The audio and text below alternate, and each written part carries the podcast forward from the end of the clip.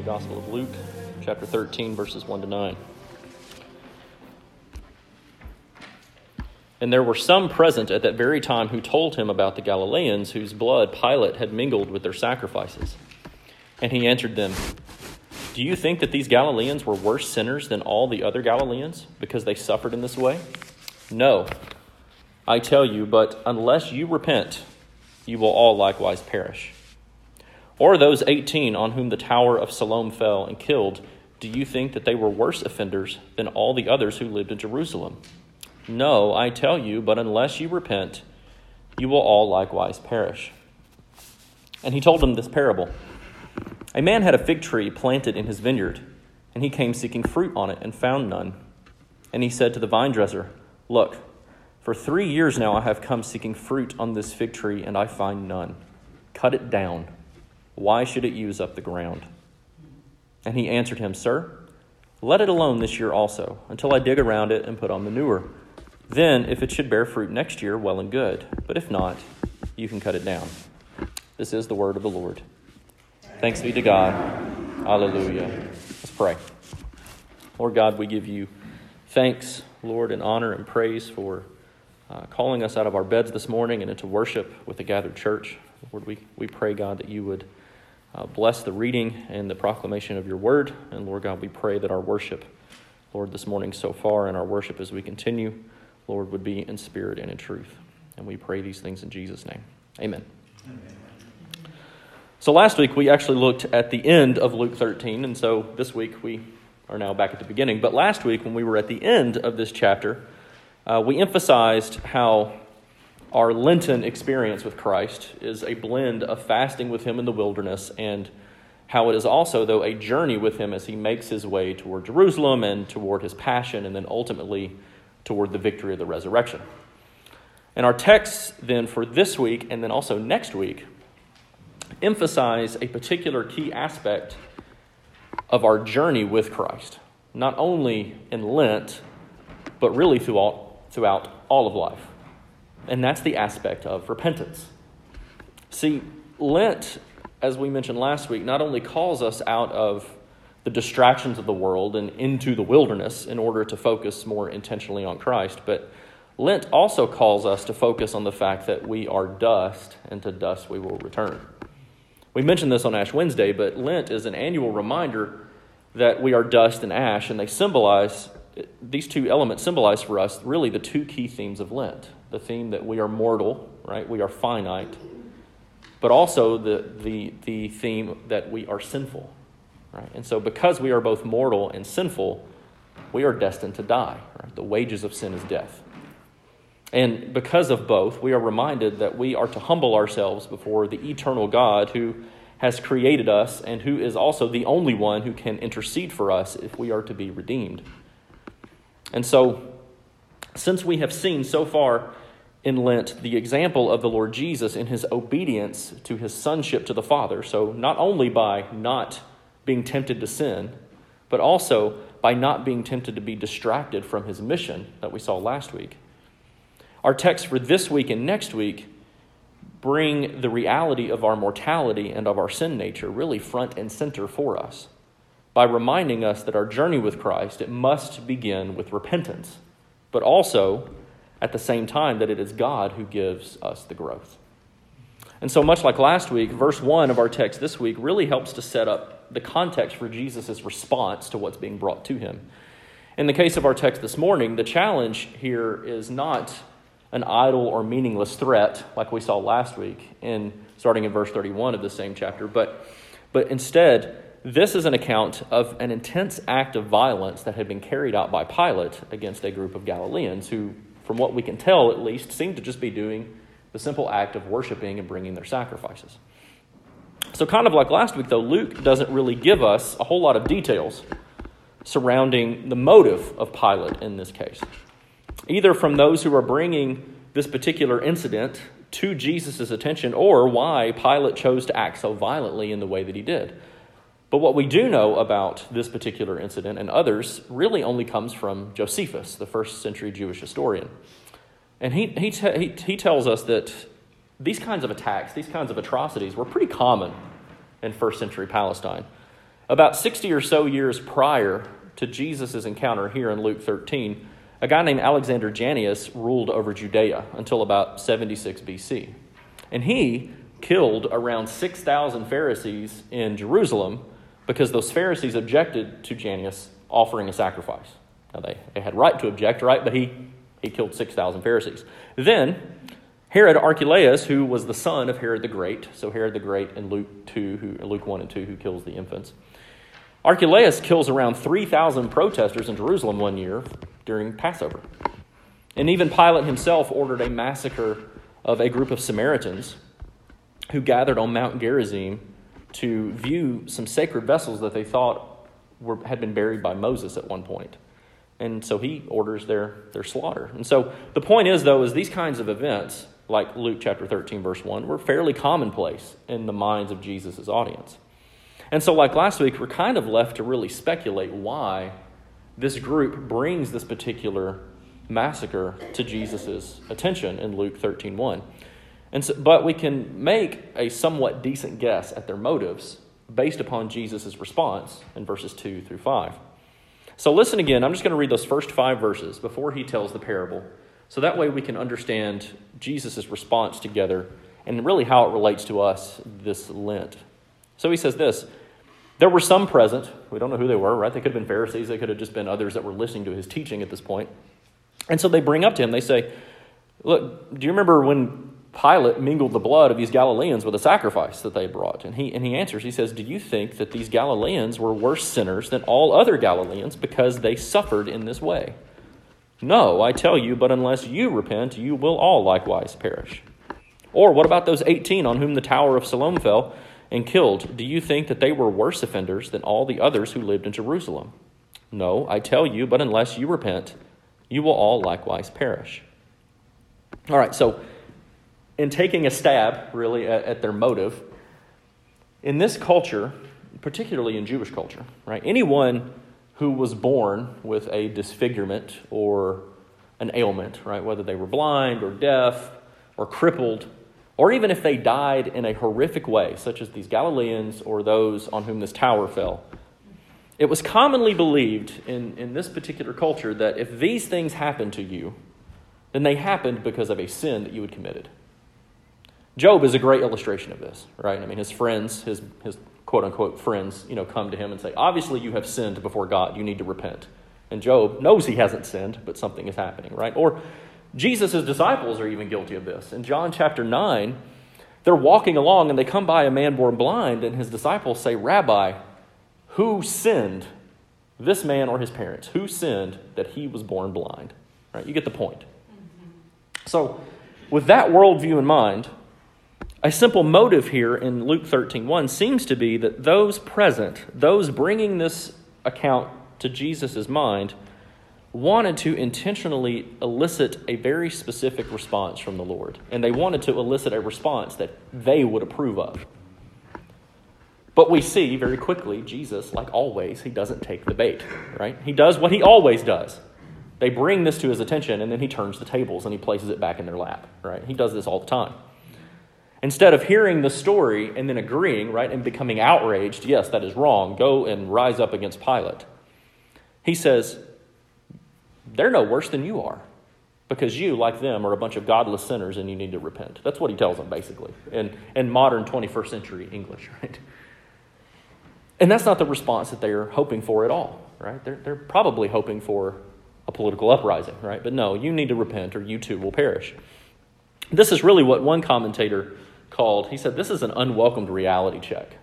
Not only for Jesus' hearers, but even for us in the 21st century. He says, when a disaster strikes, whatever that disaster might be, right? Whether that's a war or a tower falling or a famine or a tsunami or an earthquake, whatever that might be, other than us rightly giving aid and help in any way that we can, when these disasters strike, we need to be reminded that we will all perish, that we are all dust, that we are all mortal, and we are all destined for ruin unless we repent. And so, with this response, from Jesus to this reminder of this event from Pilate and the Galileans, he goes on and he, he stresses this emphasis to repent By teaching with an object lesson, by teaching with this parable in the rest of this passage in verses 6 through 9. And it's really here in this parable where we're going to spend the bulk of the sermon time this morning, but it's also where we see our depth of our need for the Lord God. And so, with his, this emphasis on repentance, listen again to this parable. So he tells him a parable. He says, A man had a fig tree planted in his vineyard, and he came seeking fruit on it, and he found none. And he said to the vine dresser, Look, for three years now I have come seeking fruit on this fig tree, and I find none. Cut it down. Why should it use up the ground? And the, and the vine dresser answers, and he says, Sir, let it alone this year also until I dig around it and put on manure, and then if it should bear fruit next year, well and good, but if not, you can cut it down. And so, what we have in this parable, we have obviously it's an object lesson, but we have two reactions to a possible barren fig tree, right? We have a reaction and a response from the owner of the vineyard, and then the reaction and response of the vine dresser, so the gardener of the vineyard. And so just, let's just look at each of them in turn, starting with the owner in verses 6 and 7. We see, again, the owner of this vineyard, he, right, he has a fig tree planted in the vineyard, and he has apparently, while he's out gleaning his grapes or he's just checking, he's checking his vineyard out, seeing how healthy it's looking and making sure that his servants are doing their work. He's coming up to this fig tree because, I mean, let's just pretend, you know, it's hot and he, he, gets, he gets munchy, right? He gets hungry. And figs are wonderful, right? Fresh off the tree, figs are great.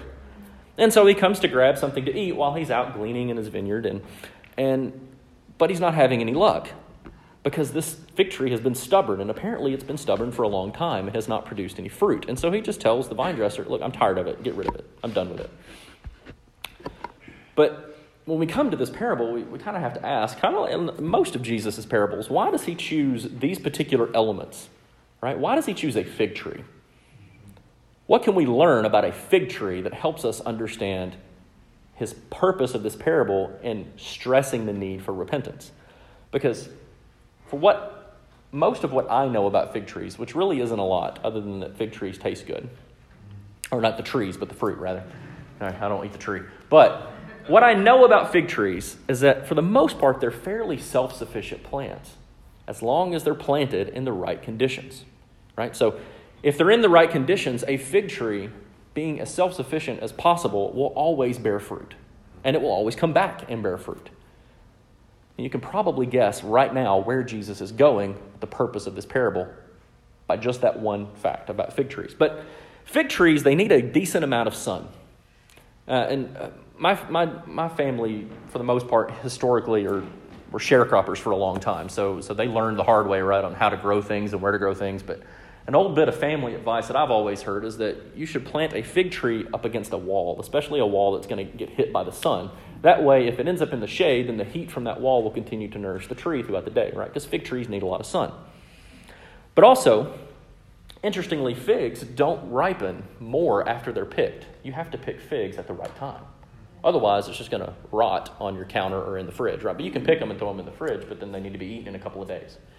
Also, a harsh winter will kill off a fig tree above ground level. But underneath, there's still life happening and it will come back. So, as long as it's sown and, and, planted in the right conditions. So, just for an object lesson on my part, my dad has two fig trees in his yard. My dad planted them in a specific location because that's where he wanted these fig trees to grow, right? He, he saw the spot and he's like, I want them there. You see where this is going, right? But the problem is, after seven years, these fig trees, I'm not kidding, are not taller than, they're not, most of them, they're not taller than this podium. Nor are there that many branches that grow off of them. So either that means that my dad is a lot more patient than this vine vineyard owner in this passage, or he's more stubborn. So, depending on who you ask, my mom or my dad, you'll either get he's more patient for my dad or more stubborn for my mom, depending on which. But neither of them are here, so I can say that out loud, right? But my dad will get a few figs from them every year, but that's really about it. Now, in his defense, part of his problem has been that over the last few years, North Mississippi has gotten colder winters than it has had in a long time.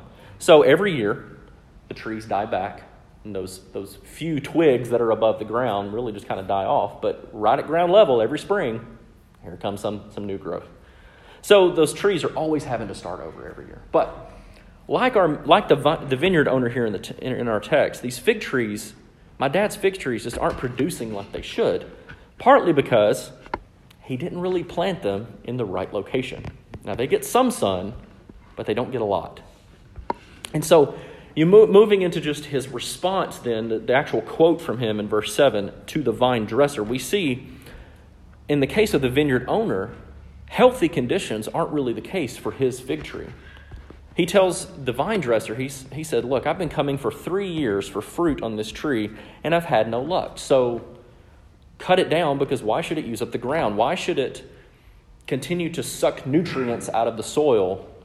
Because it's in the right spot, it's getting enough sun, it has the right healthy conditions, it should be producing fruit. But instead, it's just damaging the soil, and I could replace it with a fruit bearing plant. So cut it down and get rid of it.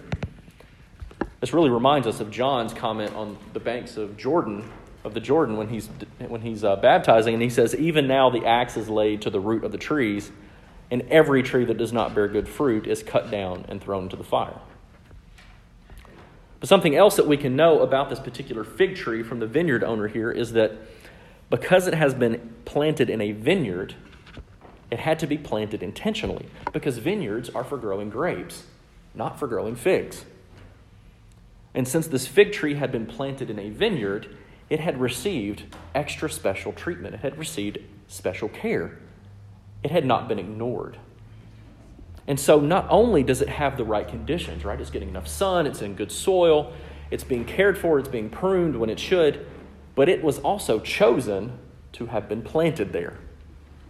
If you've ever read Harry Potter, and I know that the judges either have just finished or at least one has, the other one's finishing up. But, all right, no spoilers, right? But if you've ever read or watched the movie, read the books or watched the movies, you know that Dudley Dursley, Harry's cousin, gets an overabundance of attention from his parents. And Harry is really neglected. And it's, it's hard to read and it's heartbreaking to read, but you understand that this fig tree, in some ways, is kind of like Dudley Dursley.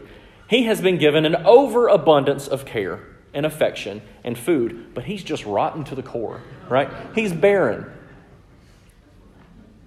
And we know, though, that Jesus' parables, that's a great illustration, right? I'm really proud of that one, but no. But, but Jesus' parables always have a point, right? They always have a purpose because they're object lessons. And both Cyril of Alexandria and Ephraim the Syrian, who was a, a, an early deacon of the church, they saw this fig tree as the synagogue in Israel. They said, Ephraim states this he said, Christ comes seeking the fruits of faith in it, but it did not have it. But the problem is, is while I appreciate both of their opinions on this being the synagogue, I don't think they took it far enough. Because based on Jesus' urgent warning in verses 3 and 5 that you all need to repent, or you will likewise perish. I think we can rightly assume that he's not only referring to all of Israel, but frankly, coming down through history, he's referring to all of us.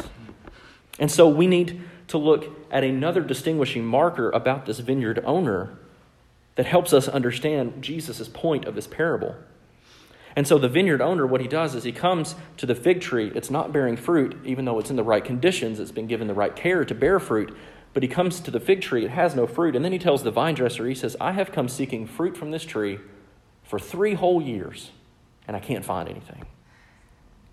And so it's in this three years that we can start to dig a little deeper because it's really fascinating. Now, we could immediately equate it to Jesus' three year ministry from what we know from John, but there's even more to it than that. Consider, again, Jesus doesn't tell us how old this fig tree is, but it is fun to speculate because it does tell us a lot, especially for his Jewish audience. So, just regarding the age of this fig tree, it could be helpful to consider a law from Leviticus 19. In, Leviticus 19, 23 through 25, Moses tells the people, he says this When you come into the land, when you come into the land and you plant any tree for food, then the fruit must not be eaten. In the first three years, the fruit is forbidden for you. Do not eat it. In the fourth year, the fruit is holy. Offer it to the Lord. So, starting in the fifth year, though, you may eat of the fruit, so that way it will increase its yield for you. So, coming back here to verse 7, then, we understand he's coming to this vineyard. He's coming to the, to the vine dresser and he's saying, Look, I have come for three years seeking fruit to eat from this fig tree. I've not found any. Well, the first three years, if we're just trying to assume the age of this tree, the first three years, well, the fruit is forbidden anyway. So it's already a three year old tree. The fourth year, he's got to take the fruit and then offer it as a sacrifice to the Lord. So that's four years. So I've been coming for three years, five, six, seven. This is a seven year old tree, assuming. And it hasn't produced any fruit in seven years. It's clear that this tree is either useless or barren. Maybe my dad has been right to wait seven years before getting, giving up on his fig trees. I don't know. But the point here is that regardless of the actual age, a long, long time has passed. This tree should have been producing fruit, and it's just not. Which is why I think Augustine's interpretation of this three years is so helpful. Because it's a parable, obviously there's symbolism at play here. And he understands that these three years are three ages of time. He says that the first year is the age of the patriarchs, the second year is the age of the prophets, and now we're in the third year, the age of the gospel. And we're reminded that fig trees are powerful images in Scripture. It's the only kind of tree, the only type of tree that is mentioned in the Garden of Eden, because it's mentioned as the leaves that Adam and Eve take to cover their nakedness. Now, if you've never touched a fig leaf, you know how stupid that was. Because they are very uncomfortable, right?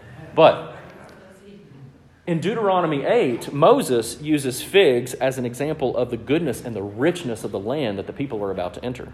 In 1 Kings and in Micah, sitting under a fig tree during the reign of Solomon was seen as a time of blessing and peace and safety and prosperity.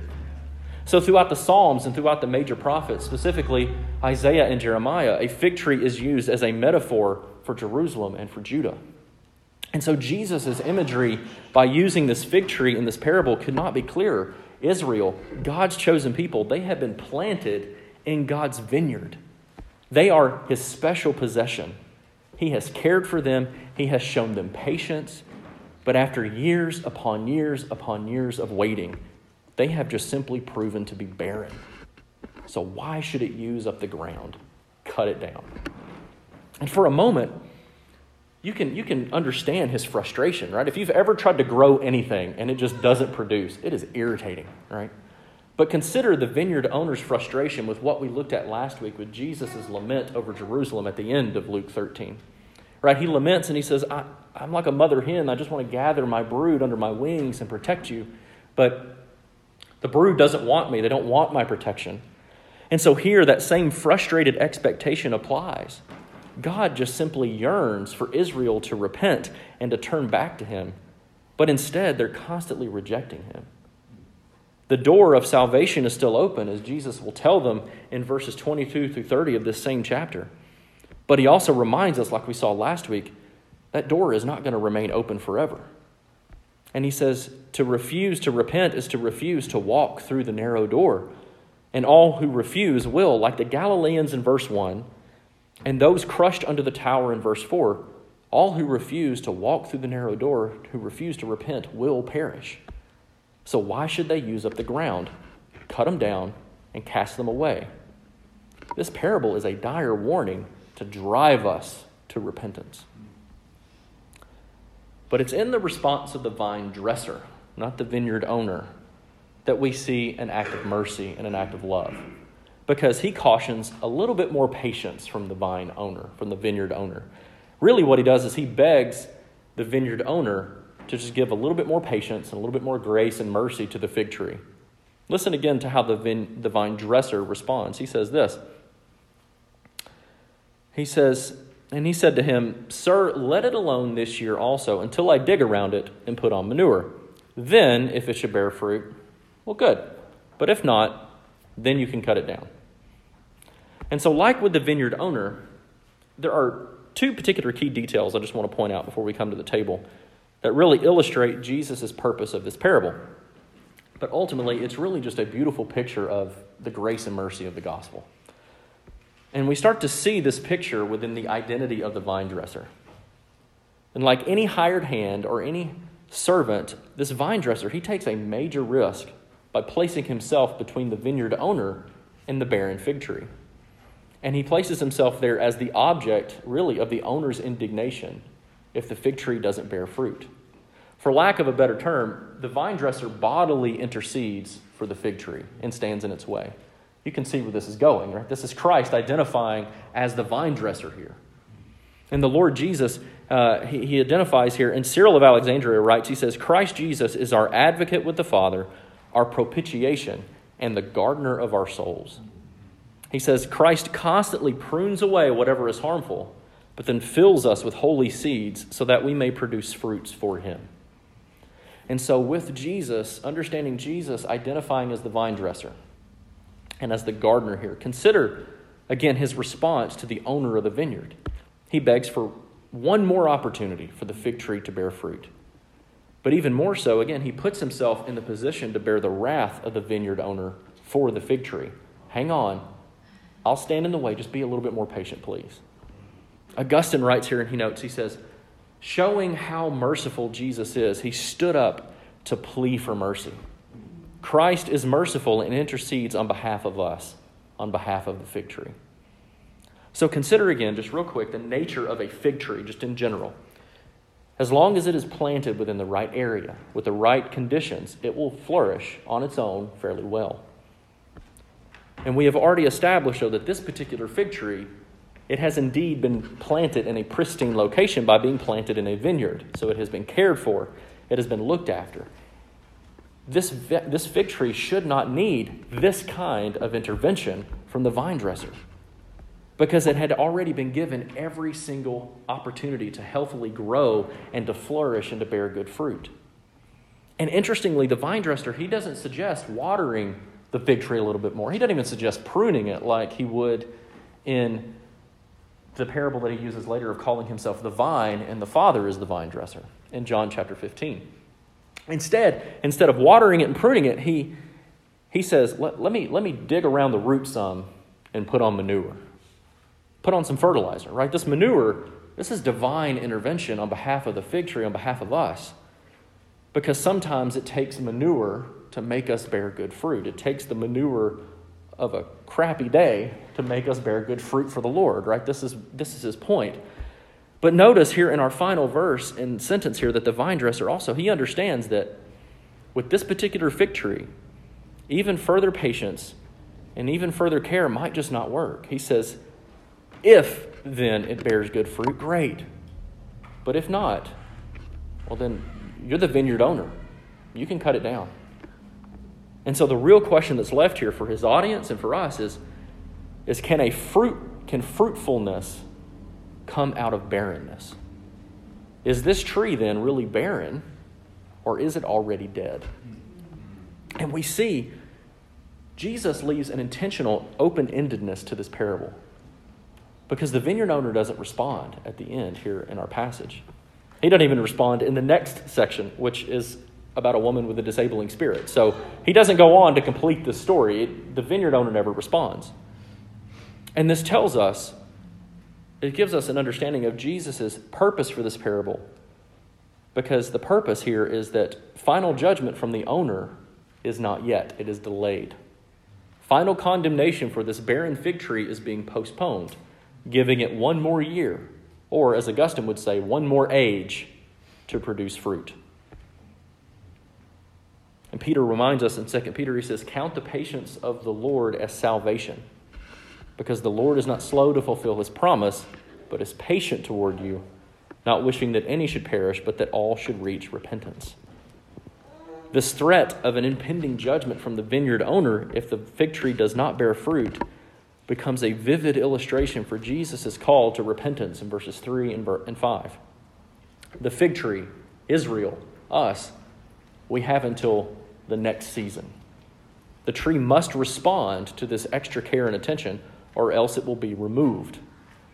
But we're reminded a barren fig tree will not be allowed to grow for forever. Because if it's barren, then it's profitless. There's no point in it. And every tree that does not bear good fruit is cut down and thrown into the fire. And so, just thinking about Lent as we close, Lent is a time of fasting and of prayer and of scriptural meditation and contemplation. Now, fasting is both a physical discipline and a spiritual discipline because it's one, it's a, it's a discipline that God has ordained for us to practice, not only to bring our sinful flesh under His control, but also to aid us as we do the work of repentance. So, unless we repent, Jesus tells us, we too will perish. Not because we are less sinful than our neighbor or that they are way more sinful than us, but because repentance is required to inherit life, to inherit sonship through Christ to the Father. So, with this Lenten practice in mind, we can really easily equate fasting with manure. Because let's be honest, if fasting is hard for you, then you can appreciate the connection between fasting and manure. But that was a bad joke. You can all laugh at it. But manure, manure, fertilizer is it's it reminds us that the goal is not only to inherit eternal life, though that is a great goal, but the goal is to thrive, not just to live, to flourish and to bear fruit. As Jesus reminds us in John 10:10, 10, 10, he says, "I came that they may have life and have it abundantly." And so while we have already confessed our sins in our worship time this morning, as we come to the table, we can still come in repentance. We can still pray. We can still ask the Lord God to give us the abundant life in Christ Jesus that we inherit when we repent and turn to Him in faith. We are dust, and to dust we will return. And so count the patience of the Lord as salvation, Peter tells us. But to all who do receive Him, Jesus tells Nicodemus, all who do believe in His name, he gives the right to become children of God. And whoever believes in him is not condemned, for God so loved the world that he gave his only Son, so that whoever believes in him will not perish, but will have eternal life in Christ Jesus our Lord. Amen.